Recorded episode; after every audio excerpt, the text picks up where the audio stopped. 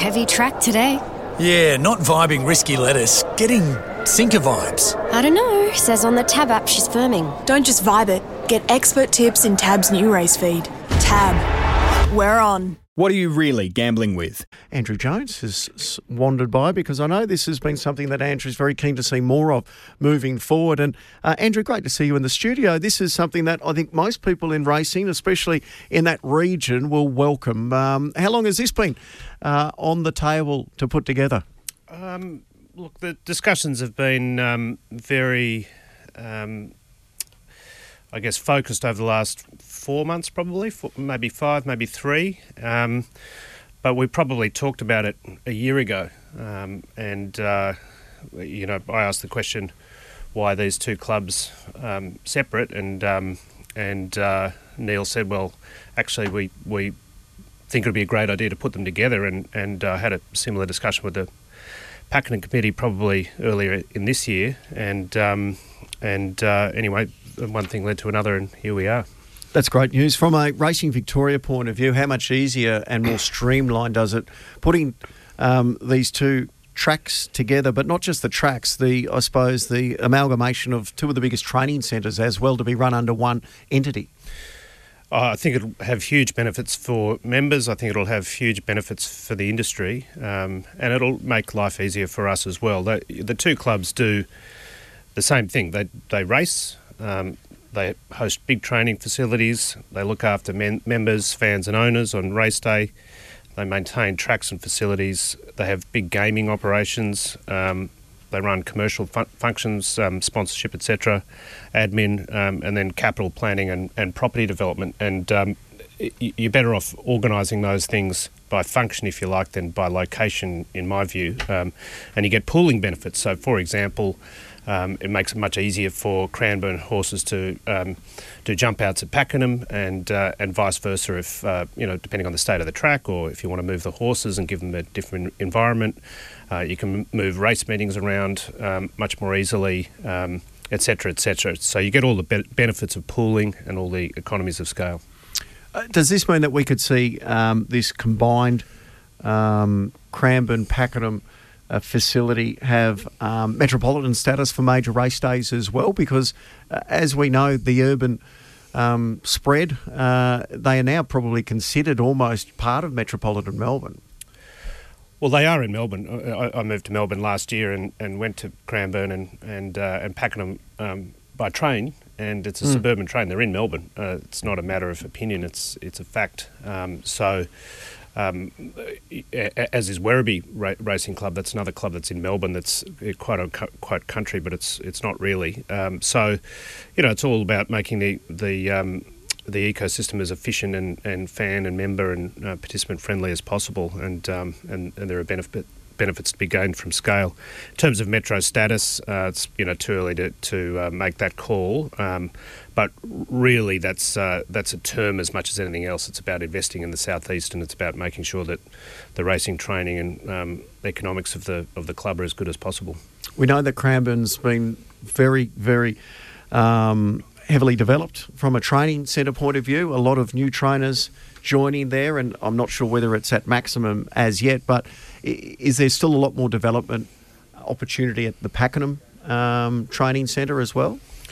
Oh, definitely. Um, it's a magnificent racetrack, um, Pakenham, and it's a, uh magnificent training facility. And the, the trainers who relocated there from Caulfield, um, having been in some cases resistant initially, are now delighted and uh, with their circumstances there. Um, and um, you know, I think it um, th- there's a lot of upside in that facility, and I think the intention will be to invest there. Uh, does it come up with a new name now, a Super Pakenham Cranbourne name?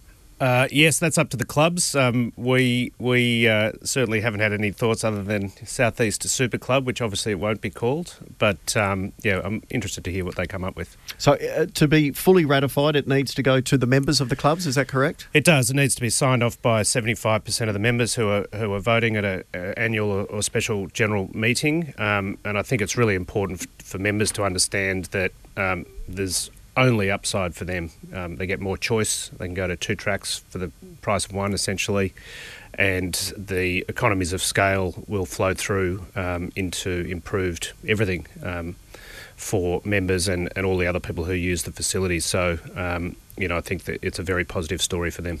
Question without notice. Uh, we just spoke to Terry Henderson. There's an article in the Age today about what Terry uh, his thoughts are on re the excessive whip use, and we saw that in the, the finish of the Caulfield Cup. $50,000 fine for Mark Zahra plus a seven day suspension. Obviously, the stewards are separate to the administration here, but your your view, because I know you've been very strong on, on what the future needs to look like as far as um, the whip is concerned in racing. What are your thoughts about breaches in big races and what penalties should be handed out?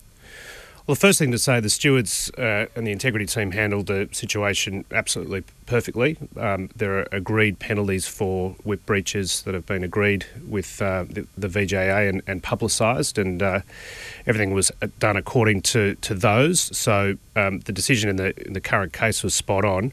Um, whether that's the right policy, I think, is uh, a matter of reasonable debate. And um, uh, you know, if the view is that the whip gives a, you an advantage, then um, I think the, uh, there should certainly be a penalty um, for gaining an advantage uh, outside the rules. Um, if the whip doesn't give an advantage, then why have it? Mm. Um, and and so uh, logically, the, the, the belief of the industry must be that it gives an advantage. And so, if it's a gives an out advantage outside the, the, rules, it's an unfair advantage. And and really, the onus should be on the um, the, the, the penalty should be on the um, people breaching the rules, not the people um, who are defeated by a breach of the rules. So if there's doubt about um, where the uh, burden should sit, if you like. It should be on the on the people that breach the rules, not on the people that don't breach the rules. You know, the argument is, oh well, punters and owners will be affected. Um, p- punters and owners are affected either way. It just mm. depends which horse you backed and which horse you own. So that's a zero sum game, um, and really.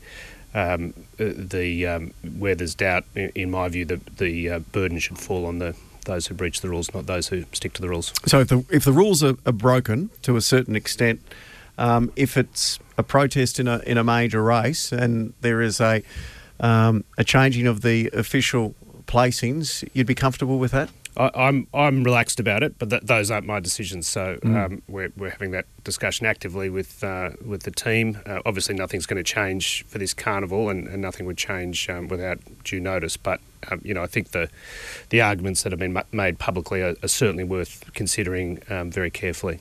Um, it was a cool day, but it looked like it was a great day down at Geelong. I know you were down there yesterday. Uh, was it enjoyable? Yeah, it was fantastic. I, I, discovered new special powers as well. Every time I walked outside, I made it rain. Um, but it was uh, it was a terrific day. A great crowd. Um, Luke Rayner and uh, Peter Murray and the team at Geelong Racing Club did a fantastic job. They sold out their corporates, four thousand corporates on site. Um, and a, a, really good crowd uh, inside and, and sometimes outside, and, and terrific racing. Um, I was uh, sadly back the horse that ran second in the Geelong Cup, but um, what a great finish and and um, what a great advertisement for that for that meeting. And um, we're very excited to to have the meeting there, the standalone Saturday on the sixth of January, yeah. when hopefully the sun will be shining. I spoke to Matty Welsh about that yesterday, and, and Geelong's another example along the lines of Cranbourne and Pakenham, which are now almost considered metropolitan class standard meetings when you've got the facilities there and the horses there, and and I think that is that maybe the next step forward that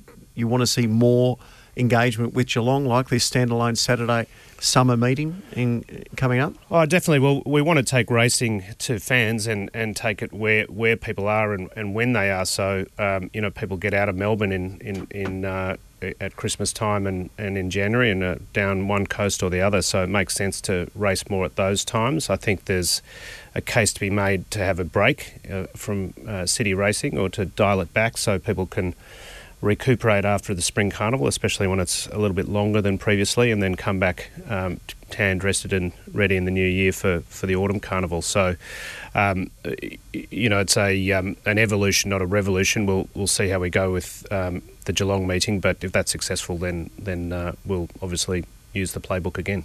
Andrew, great to see you again. Uh, thanks for jumping in uh, the studio at short notice. Oh, pleasure. Andrew Jones, uh, the boss of Racing Victoria. Quick break on the other side of this. I think the phones are back. We'll have more guests coming after this.